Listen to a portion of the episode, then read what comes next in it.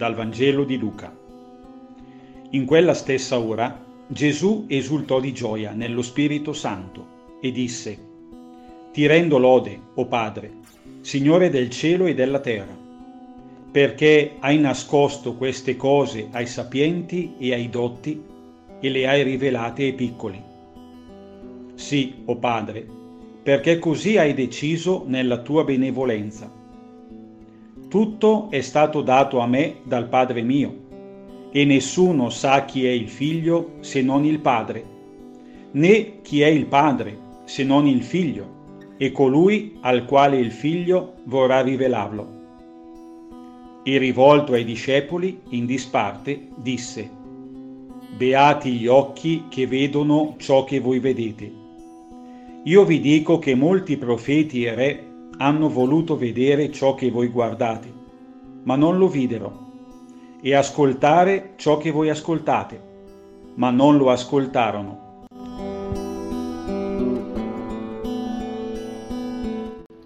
Tutto mi è stato affidato dal Padre mio. Dunque non vi è cosa, situazione, avvenimento o persona che non mi sia stata affidata dal Padre come manifestazione della sua infinita misericordia. E forse non serve lo sforzo per capire la realtà, ma basta la fatica di amarla, perché è dono del Padre. Ed allora perché spendere tempo ed energie per capire cause e immaginare rimedi alle circostanze che sono chiamato a vivere, anziché accoglierle con semplicità di cuore. Quanto mi manca quell'essere piccolo che gode della vicinanza del Padre nella prossimità dei fratelli. Eppure tu non ti stanchi, mio Dio, di ricordarmi che non solo l'anziana e logoroica zia, ma anche il guidatore irrispettoso, l'ingiusta sentenza, la morte della giovane amatissima sorella, e perfino i miei limiti evidenti sono doni da te affidati, che possono dare senso e speranza alla mia vita e alla vita di chi sta intorno a me.